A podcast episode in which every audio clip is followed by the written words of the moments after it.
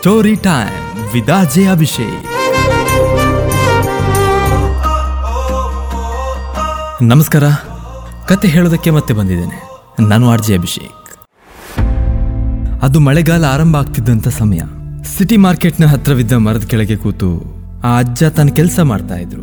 ಅವರಿಗೆ ಗೊತ್ತಿರೋದು ಒಂದೇ ಕೆಲಸ. ಅದು ಕೊಡೆ ರಿಪೇರಿ ಮಾಡೋದು. ಅಜ್ಜನಿಗೆ ತಲೆ ಎತ್ತೋದಕ್ಕೂ ಪುಡ್ಸೋತಿಲ್ಲ ಒಂದಾದ್ಮೇಲೆ ಒಂದರಂತೆ ಕೊಡೆಗಳು ರಿಪೇರಿಗೆ ಬರ್ತಾ ಇತ್ತು.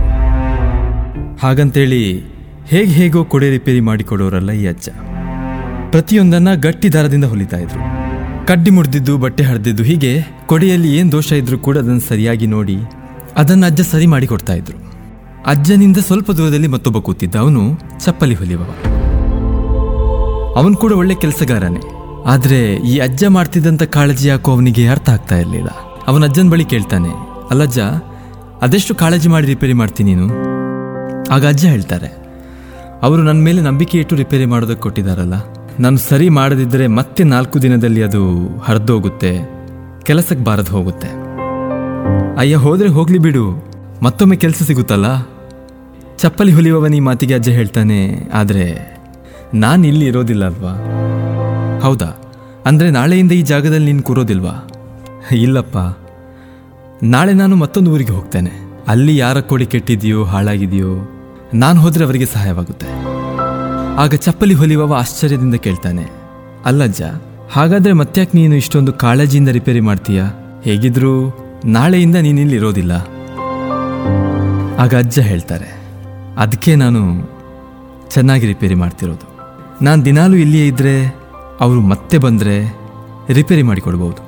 ನಾನೇನಾದರೂ ಕೆಲಸ ಸುಮಾರಾಗಿ ಮಾಡಿಕೊಟ್ರೆ ನಾಲ್ಕು ದಿನದಲ್ಲಿ ಅದು ಮತ್ತೆ ಹಾಳಾಗೋಗುತ್ತೆ.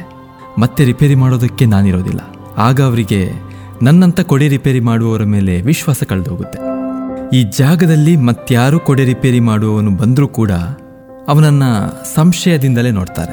ಅದಕ್ಕೆ ನನ್ನ ವೃತ್ತಿಯವರ ಮೇಲೆ ನಂಬಿಕೆ ಕಳೆದು ಹೋಗಬಾರ್ದು ಅನ್ನುವಂಥ ಕಾರಣದಿಂದ ಶ್ರಮವಹಿಸಿ ಕೆಲಸವನ್ನ ಚೆನ್ನಾಗಿ ಮಾಡೋದಕ್ಕೆ ಪ್ರಯತ್ನಿಸ್ತೇನೆ ಎಂದು ಹೇಳ್ತಾರೆ ಅಜ್ಜ. ನಾವು ಮಾಡುವ ಯಾವುದೇ ಕೆಲಸವನ್ನು ಶ್ರದ್ಧೆಯಿಂದ ಮಾಡಿದರೆ ಅದು ಮುಂದೆ ಬರುವ ಅದೇ ವೃತ್ತಿಯವರಿಗೆ ಗೌರವವನ್ನು ತಂದುಕೊಡುತ್ತೆ. ಹೀಗೆ ನಾವು ನಾವು ಮಾಡುವಂಥ ವೃತ್ತಿ ಬಗ್ಗೆ ಆಲೋಚಿಸ್ತಾ ಹೋಗೋಣ. ಒಂದು ಹೋಟೆಲ್ಗೆ ಹೋದಾಗ ಒಬ್ಬ ಮಾಣಿ ಸರಿಯಾಗಿ ಸೇವೆ ನೀಡದೇ ಇದ್ರೆ ಇಡೀ ಹೋಟೆಲ್ಗೆ ಕೆಟ್ಟ ಹೆಸರು. ಒಬ್ಬ ಆಟೋ ಡ್ರೈವರ್ ಕೆಟ್ಟದಾಗಿ ನಡ್ಕೊಂಡ್ರೆ, ಒಬ್ಬ ಮೆಕ್ಯಾನಿಕ್ ಸರಿಯಾದಂಥ ಸೇವೆ ಕೊಡದೇ ಇದ್ರೆ, ಒಬ್ಬ ವೈದ್ಯರು ಸರಿಯಾದಂಥ ಚಿಕಿತ್ಸೆ ನೀಡದೇ ಇದ್ರೆ. ಅಥವಾ ನನ್ನ ಹಾಗೆ ಮಾತಾಡೋರು ಏನೇನೋ ಬಾಯಿಗೆ ಬಂದಿದ್ದೆಲ್ಲ ಮಾತಾಡಿದ್ರೆ. ಆ ಪೂರ್ತಿ ವೃತ್ತಿ ಮೇಲೇನೆ ನಮಗೆ ಸಂಶಯ ಬಂದೋಗುತ್ತೆ. ಹಾಗಾಗದೇ ಇರಲಿ. ನಾವು ಮಾಡುವ ಕೆಲಸದ ರೀತಿ ನಮ್ಮ ವೃತ್ತಿಗೆ ಘನತೆಯನ್ನು ತರಲಿ.